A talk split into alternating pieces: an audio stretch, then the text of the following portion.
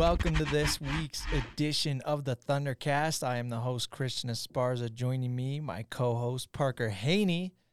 Parker, we've got about a month left in fall sports, so I think today is the perfect time to take a look at the playoff hopes for the teams here on campus, uh, or lack thereof. and I, guess first off, we'll start with soccer. Um, soccer's winless in the Big Sky right now, so I think it's pretty safe to say playoffs are out of reach for them. Yeah, probably. Um, but you know, I'll just be the positive guy. That's not to say that you know there's not a lot of things that the team can still do as you know the end of the season winds out and and whatnot. I, there's still some positives that we can build on regardless if we miss the playoffs or not. So yeah, I think soccer they've got a lot of things uh, to work on going into next year. We've mentioned time and time again this is a pretty young team full of youth all around. Uh, Kai Edwards he had a very very good first year as head coach. This is his second season now. Not as good, but I mean he got that extension, so we've got him for a couple more years. Um, this is when it's time to really stay true to your coach. Hope that he knows what he's doing as far as roster building and stuff like that. Uh, next season, we will see just how good the Thunderbirds soccer team can be. On the volleyball, they got swept last Thursday against Weber State, um, but that was almost to be expected because Weber's dang good. Like yeah. I'm talking seven and zero oh in the Big Sky. Uh, they're ranked top, I think, ten in the nation in serving. Um, Danny Ney, one of their players, is ranked fourth in the nation in service aces per set. So they're a very, very, very good team. I'm not at all surprised that they got swept. But then they responded had, well. Had 12 aces on us, just by the way. Yeah, they were uh, 12 aces in three sets. The, it was just a rough all around. Like there was literally nothing that SUU could do. Um, then they responded well Saturday, and they actually swept Idaho State, and that is huge because right now these are the standings in the Big Sky for volleyball. So first is Weber State. They're 8 and 0 now after their match Saturday. Second is Northern Colorado at 7 and 1. Portland State is also 7 and 1 in third place. Fourth and fifth are Montana State and Northern Arizona at 5 and 3. Sixth and seventh is Sac State and Eastern Washington at 3 and 5. Eighth, ninth, tenth is Montana Idaho State and SUU at two and six, and then eleventh is Idaho at zero oh and eight. So still a month left, but now is when we start to think about the playoffs. Like I said, the top eight teams make that tournament for volleyball, and SUU has matches against Montana State and the University of Montana this week. Both of them are at home. And looking at their remaining schedule, I really don't think it's out of the realm of possibility to think that SU could take that number eight seed.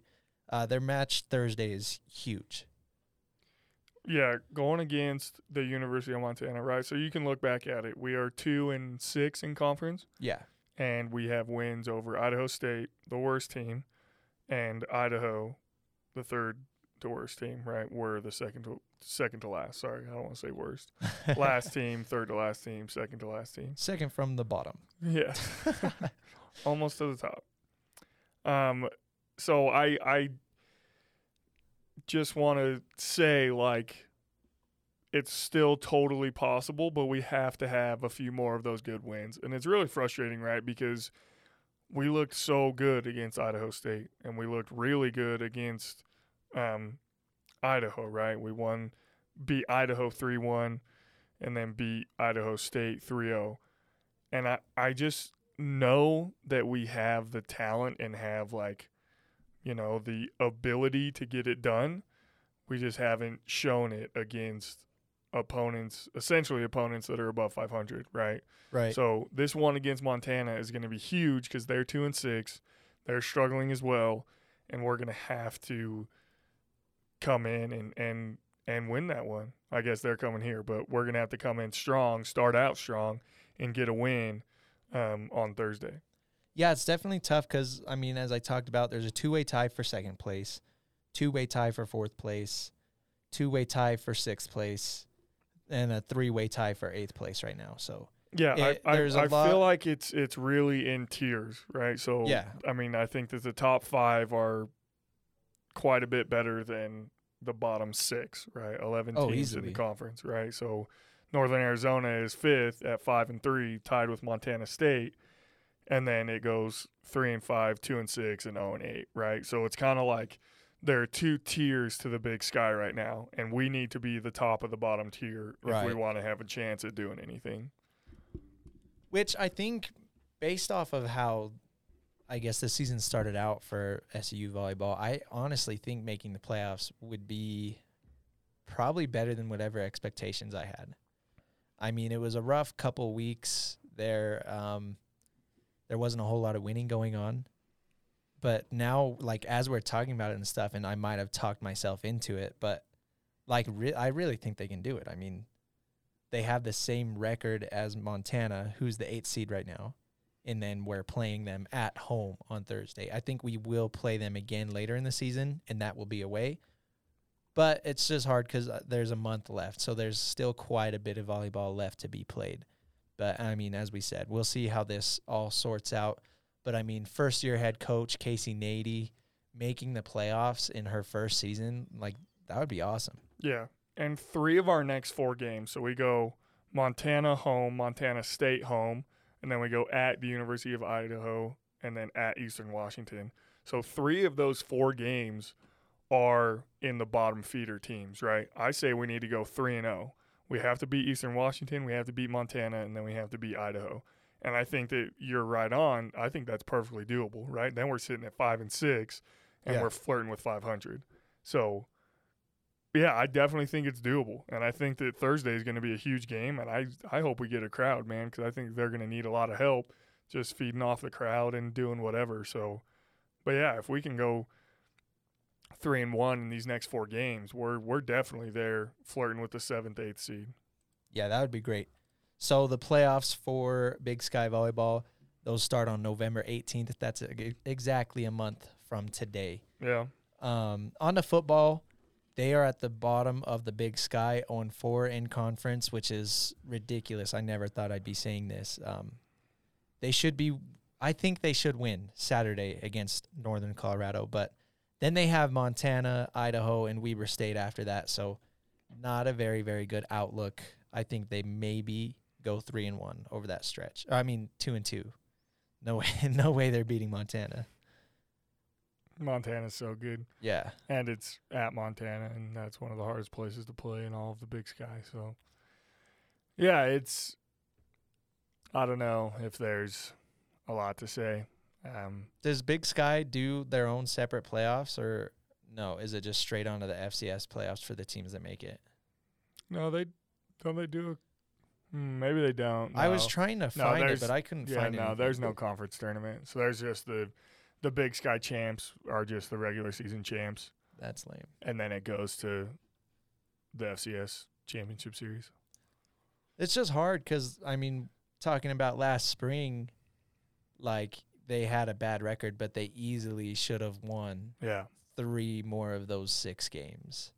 So it's like they were so close to being a very, very good team last year. And I think this season, I mean, that game on Saturday was just rough. Who did they even play? I totally forgot. NAU. Oh, yeah. Uh, NAU just shredded SU's defense, like 59 points. And what frustrates me about that is they had played two FBS teams already, and neither one of those teams put up 59 points. I mean, Arizona State put up 50, but still, like that's the most points that they've given up all year, and it wasn't even to an FBS team. Yeah, Um, and one I don't think it was to a team that's necessarily that potent offensively either. yeah. Grand Canyon rivalry game. Um, SCU got shut out in the first quarter. I believe it was like 24 to 0 by the time SU got the ball in the second quarter with like five minutes left. And so, I mean, once they did start scoring, they woke up and they kind of hung with NAU after that. But I mean, they Well, The yeah, the close, yeah, the closest we could get it was to I think we got it within ten a couple times. we were within times. yeah ten a few different times. But it's like don't go down 17-0 in the first quarter, and now it's a ball game. right. Like, It why did we start out that slow? We know that it's the Grand Canyon rivalry. We know that people are going to get up and get excited for it, and we just, ah, it was so frustrating to see, especially because I don't know. Everybody can, and I have my own biases, but everybody can think what they want. But I felt like our defense has done a decent job of putting our offense in in good spots. I think that our defense has held up decently, and now our defense just got absolutely torn apart. Like Well- just blown coverages left and right. Yeah. Averaging like ten yards a carry. It's just it was just I don't know. It felt sad because it felt like our defense was just like, all right, if our offense isn't going to put up any points, we're just not going to stop people anymore. And then our offense was like, oh, look, we can score some points. And it's like, what? Where has this been? Yeah, And all that's season. that's what I was gonna say. It's like it's never the defense and the offense have never played good at the same time. Yeah. Like either the defense is getting stops and then we can't score like against Portland State, or our offense is hanging 35 points, but then we're giving up 59. Yeah. Um, one positive from that game, though, we had two running backs go over 100 yards, Karis Davis and Isaiah Williams. Um, the T-Birds finished with 221 total rushing yards.